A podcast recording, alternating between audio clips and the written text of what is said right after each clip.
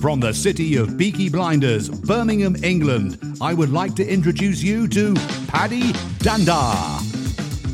As the world becomes more automated and the robots take over, it's imperative that we build the right human skills for the future. So pull up a chair, grab a samosa or two, and make yourself very uncomfortable. In this episode, we're going to be asking Mike to bring his chosen superpower to this particular episode. So, Mike, what have you got for us? Well, um, thanks for the prompt. I was going to get asked that question. My superpower is a cross between Superwoman and Superman. Now, strip out and, and don't bring all the glamour and glitz that was associated with it, but uh, bring in the notion that these were two action figures that were designed to bring good to their communities that that they were they were in. So my um, superpower is super collaborator. So I'd love to see your shirt here. Show me your shirt. And if I were you, I'd make another one of those and make it SC for super collaborator. I think maybe that's the kind of person that would be my hero. Oh wow! I might need to write that on with a big C next to it. So uh, that, that that could be a new trend we start off. So super collaborators. Tell me more about these super collaborators. Yeah, a super super collaborator is a person that has a really strong commitment to their community, but uh, is a person that can uh, sort of abstract or set themselves apart from the immediacy of whatever decision needs to be made. So they can be perform a neutral third party uh, part, um, role in whatever activity is involved.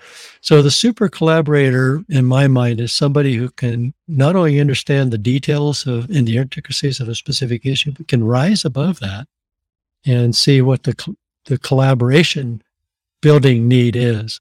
It's one issue to one concern to be knowledgeable about what, how to resolve the the um, the content of the issue that is involved a second need is to understand what is the nature of the collaboration challenge that's here and how do I deal deal with that? How do I intervene and, and be a productive force in it? So a super collaborator is somebody who can manifest those two kinds of powers at the same time. And so work work to develop those collaboration skills, but also the mindset of being able to distance yourself from the issue so you can see what the collaboration needs and work on it.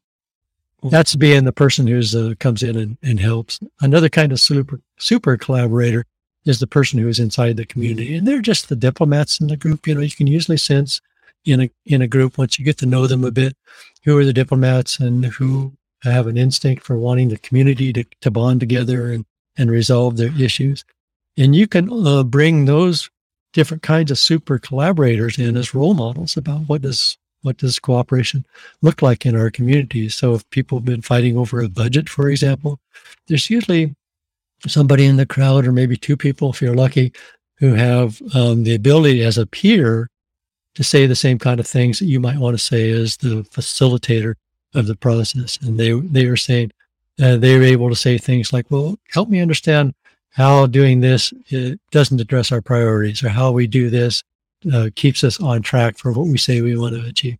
They're playing that informal facilitator role because they just have an instinct to do that. So, as a person who comes in from the outside, hopefully collaborating from building collaborations as a neutral third party, I'm looking for those internal champions for those same values, and I'm drawing upon them to, to do that. Another trick I've used that might be helpful. Again, I'm retreating back to my work when there's a lot of conflict is being mindful of in in an in-person meeting who sits next to one another. So often it's productive to have the two, two most oppo- opposed people sit next to each other and then craft a two-person activity where they have to talk to one another and make a recommendation they're going to give to the whole group. Well, a version of that in the online space is has two-person breakout rooms, and right. you do something like that.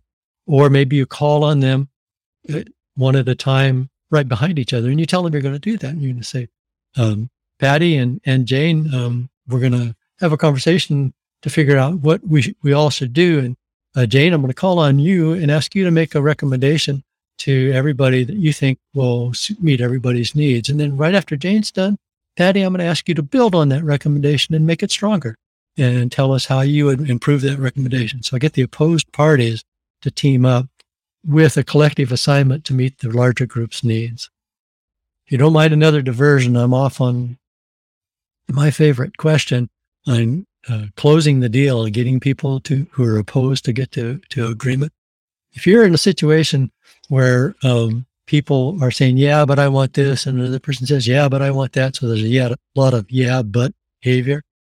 Um, what I'll turn to them and it, often, it, what I'll often do is turn to them with my favorite question. And again, I'll use you, you, you and Paddy, you and Jane. I'll say, um, Jane, um, why don't you tell us what is the solution that will work for you and work for everybody else in the room at the same time? And then I'll turn to Paddy and I'll say, Paddy, you can build on that if you want, but what is the solution that will work for you and work for everybody else in the room at the same time? So what you're doing is you're taking polarized interests who are there, they think they're there to advocate only for their own personal interests or their own vested interest. And when you ask them my favorite question, what is it you most want to see happen that will work for you and work for everybody else at the same time? You're giving them an, a responsibility to their peers in the room to speak to everybody's needs. And that dynamic has been incredibly helpful over my years. Wow. No, I really love that. I think I want to steal that one, Mike. I'm going to definitely make note of that. And as you were talking there about sort of, you know, two opposing people sat next to each other, it reminded me of my probably my very first experience of a really bad meeting when I started off as a young graduate many years ago. And I remember we were in a situation where we were building some technology solutions for our business stakeholders, and the business stakeholders weren't very impressed, to be honest. And in one of the meetings, the senior sponsor had literally walked out the room. Uh, he was so angry about the whole situation. And our tech lead at the time, our project manager, he refused to have another meeting with this guy. He was, it, things were so bad. And then they had this great idea that they would get myself and one of my other colleagues to uh, set up a follow up meeting. And my colleague was an ex sales person. When we sat down, one of the things she said to me, she said, Why are you sat opposite to the stakeholder? And I had no idea. I said, Well, then he can see us. And she said, No. She said, Sit next to him because I don't want there to be this impression of a them and an us. And so she's trying to break down those barriers. Now, we didn't go to the extent of actually working together and, and solutionizing or brainstorming together, but I could see the power of that, even in terms of a face to face meeting where people are sat next to one another. It creates that impression of partnership. So, uh, really powerful stuff. So, Mike, we're running out of time, and I just wanted to give you a final opportunity to give maybe your one biggest tip that you've learned over the years. It could be some advice that you'd like to give your younger self or any advice that you'd like to share with the audience. Uh, big, big question. I think we would try to break it into, into two, two components.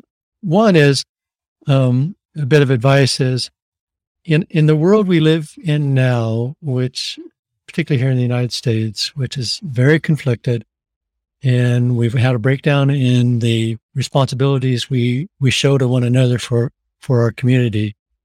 Um, the the first big bit of advice is we need a lot of positive forces in the, in those environments. So you as a, a another party can come in and say, wait a minute, collaboration building is an incredibly valuable contribution I can make in these communities that are so complex and, and presently quite conflicted. How can I be a positive force in doing that. And the reason I say that that's a bit of advice is there's a vacuum there.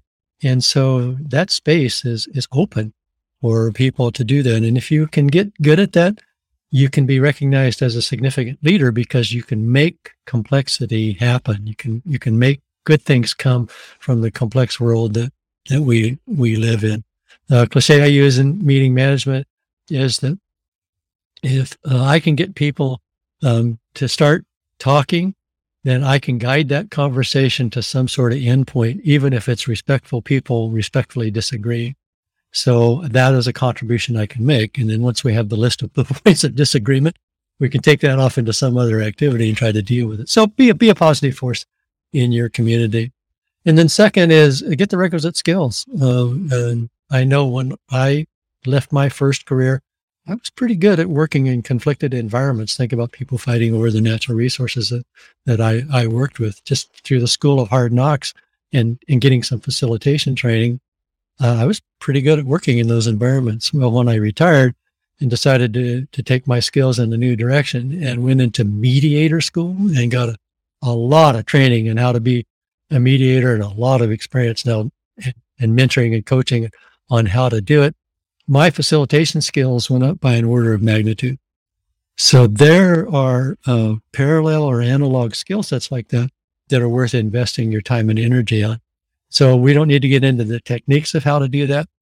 There's plenty of people who are already teaching those. So look look for an analog sk- skill set. For me, it was mediation skills, and go get those skills and see how they apply to what you want to do in your collaboration work.